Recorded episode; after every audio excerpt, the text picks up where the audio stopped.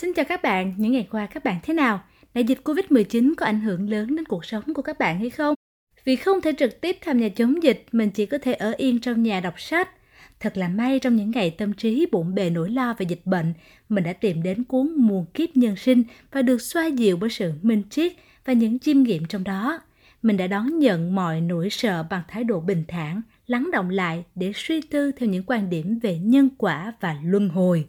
Trong lời giới thiệu của tập 2, ông Nguyễn Văn Phước, người sáng lập nhà xuất bản First New, đã gọi Muôn kiếp nhân sinh là cuốn sách của những cánh bướm rung động. Sách phát hành ngay giữa tâm điểm của đại dịch và trở thành một hiện tượng xuất bản của năm 2020. Với 200.000 bản đến tay bạn đọc, chưa kể phiên bản ebook và audiobook, tác phẩm đã lan tỏa mạnh mẽ trong cộng đồng đọc sách Việt Nam. Cuốn sách đã khơi dậy những trực cảm tiềm ẩn của con người, làm thay đổi góc nhìn cuộc sống và thức tỉnh nhận thức của chúng ta giữa một thế giới đang ngày càng bất ổn và đầy biến động. Chắc các bạn đã nóng lòng xem nội dung sách viết gì rồi đúng không? Tuy nhiên, để hiểu rõ hơn về tầm vóc của tác phẩm này, có lẽ chúng ta nên nắm các thông tin liên quan đến tác giả trước đã nhé. Cha đẻ của hai tập sách Muôn kiếp nhân sinh dày dặn này là tác giả dịch giả Nguyên Phong, thường được gọi là giáo sư Tròn Vũ. Ông tên thật là Vũ Văn Du, sinh năm 1950 tại Hà Nội. Ông rời Việt Nam du học Hoa Kỳ từ năm 1968, sau đó tốt nghiệp cao học hai ngành sinh vật học và điện toán. Cho đến nay, ông đã trở thành nhà khoa học gốc Việt nổi tiếng ở Mỹ, nằm trong top những người sáng tạo nhất thế giới. Ông là người đam mê thiền học, thường nghiên cứu các vấn đề tâm linh dưới góc nhìn khoa học. Có thể bạn đã tình cờ nghe đến những cuốn sách như Hành trình về phương Đông, Ngọc Sáng trong hoa sen, Bên rặng tuyết sơn, Hoa sen trên tuyết, Huyền thuật và đạo sĩ Tây Tạng, Minh triết trong đời sống, Đường mây qua xứ tuyết, Trở về từ cõi sáng. Đó chính là những tác phẩm của giáo sư Nguyên Phòng Dịch hoặc phóng tác đó các bạn ạ. Tuy nhiên, điều đặc biệt là Muôn kiếp nhân sinh không phải tác phẩm dịch hay phóng tác mà do chính ông viết. Giáo sư thực hiện cuốn sách từ năm 2017 đến 2020, ghi lại những trải nghiệm trong tiền kiếp của Thomas, một nhà kinh doanh tài chính nổi tiếng ở New York và cũng là bạn lâu năm của ông. Vậy là các bạn đã nắm được sơ lược thông tin tác giả rồi nè. Với một nền tảng tri thức khoa học, văn hóa đồ sộ như vậy, giáo sư Nguyên Phong thật đáng để chúng ta ngưỡng mộ và tự hào đúng không các bạn? Hiểu về danh tiếng của tác giả, mình thật sự xúc động khi ông kết thúc tác phẩm bằng câu Tôi quyết định viết cuốn sách này bằng tiếng Việt, ngôn ngữ đồng bào, đất nước thân thương trong tim tôi. Và bây giờ mình sẽ bắt đầu tóm tắt nội dung cuốn Muôn kiếp nhân sinh tập 1 cho mọi người nhé. Tác phẩm có 7 phần với 7 chủ đề khác nhau, đề cập đến những kiến thức về quá khứ, hiện tại, tương lai. Từ đó độc giả có thể chiêm nghiệm về luật luân hồi và nhân quả, cùng quy luật tự nhiên, sinh lão bệnh tử. Bên cạnh đó, sách còn cung cấp cho chúng ta những câu chuyện về hai nền văn minh trên lục địa Atlantis và Ai Cập. Sách mở đầu bằng cuộc đối thoại giữa Hòa thượng Thánh Nghiêm với giáo sư Ye, phi hành gia Edgar Mitchell, doanh nhân Thomas và tác giả Nguyên Phong. Mọi người cùng bàn luận về khoa học, tâm linh và thế giới quan của con người qua từng thời kỳ. Những vấn đề này được bàn luận với một nhịp điệu thông thả chậm rãi, chứa đầy thông tin và những biện giải xác đáng.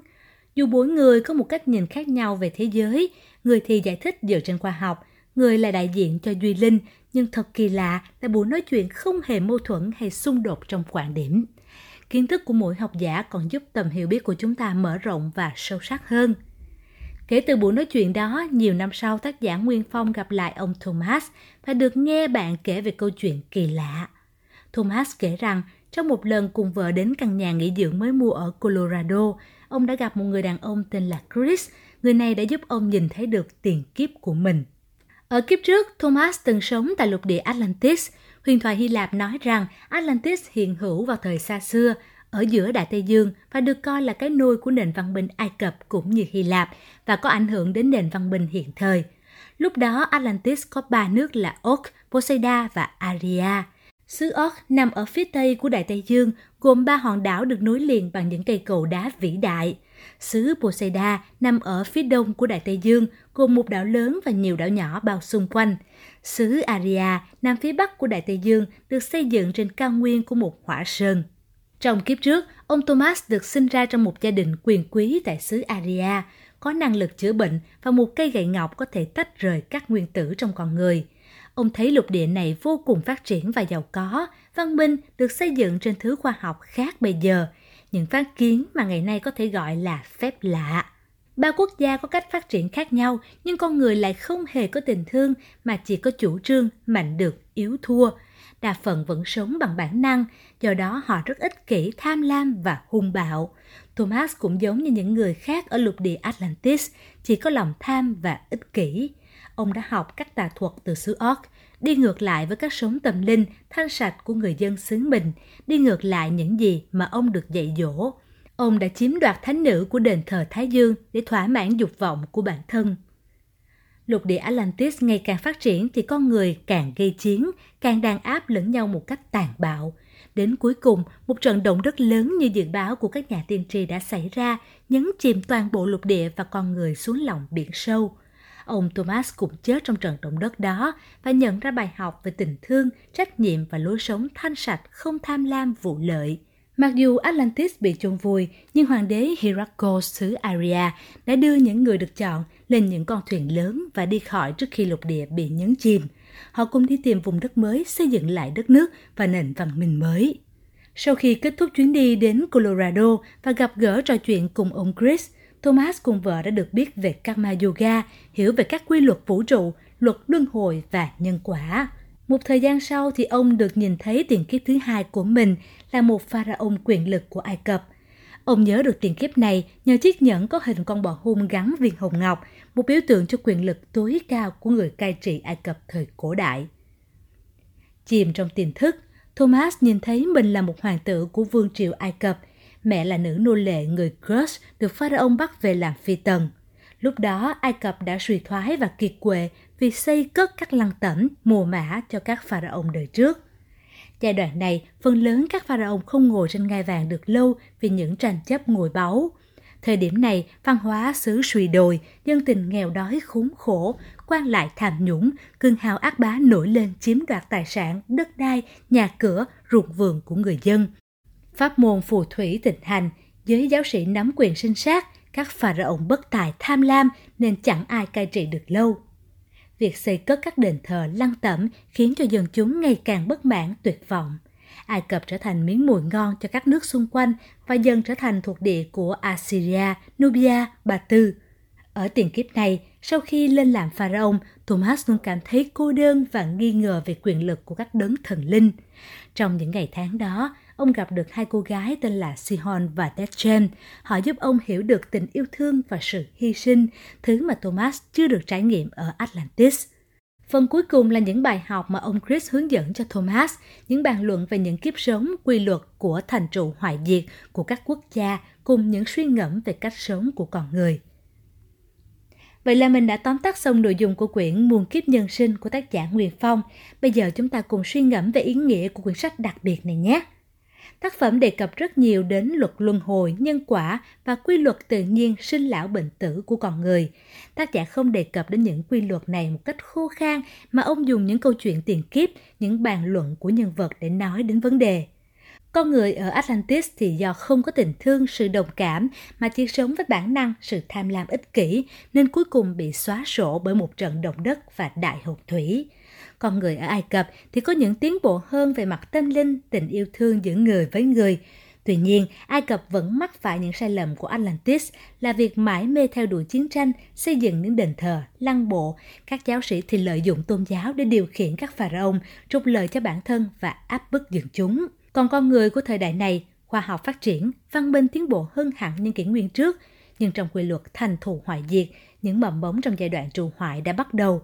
Công nghệ chi phối con người, trí tuệ nhân tạo điều khiển thế giới, thậm chí khoa học phát triển vượt tầm kiểm soát, còn có thể tạo ra những loài quái vật hay các biến chủng virus làm hủy diệt sự sống nhân loại.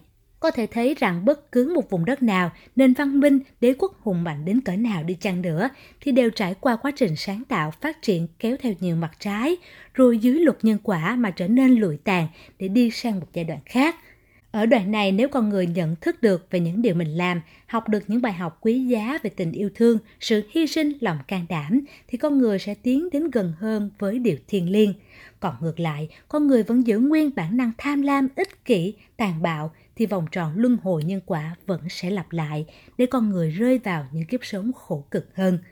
Mượn lời của Chris, tác giả phát biểu rằng luật nhân quả là một quy luật của vũ trụ, một người hành động như thế nào sẽ tạo ra phản ứng ngược lại. Tất cả những gì ta làm sẽ quay lại chi phối chính mình, do đó mỗi người phải chịu trách nhiệm cho những việc mình làm. Theo cái nhìn của Phật giáo thì nếu gieo nhân đào, ta sẽ gặt được quả đó. Vì bài học được nhắc đến nhiều nhất chính là tình yêu thương và tìm kiếm những câu trả lời bên trong nội tâm, tự mình thức tỉnh mình. Vì khi nhận biết được nội tâm, bản thân mình cần gì thì tất cả mọi câu hỏi đều được giải đáp. Có rất nhiều người tìm kiếm những ý nghĩa, những tác động từ bên ngoài nhưng đều thất bại bởi vì những tác động bên ngoài đó không phản ánh được con người của chúng ta. Tương lai của mỗi con người, mỗi quốc gia và cả hành tinh này sẽ ra sao trong giai đoạn sắp tới là tùy thuộc vào thái độ ứng xử, nhìn nhận và thức tỉnh của từng cá nhân, từng quốc gia đó.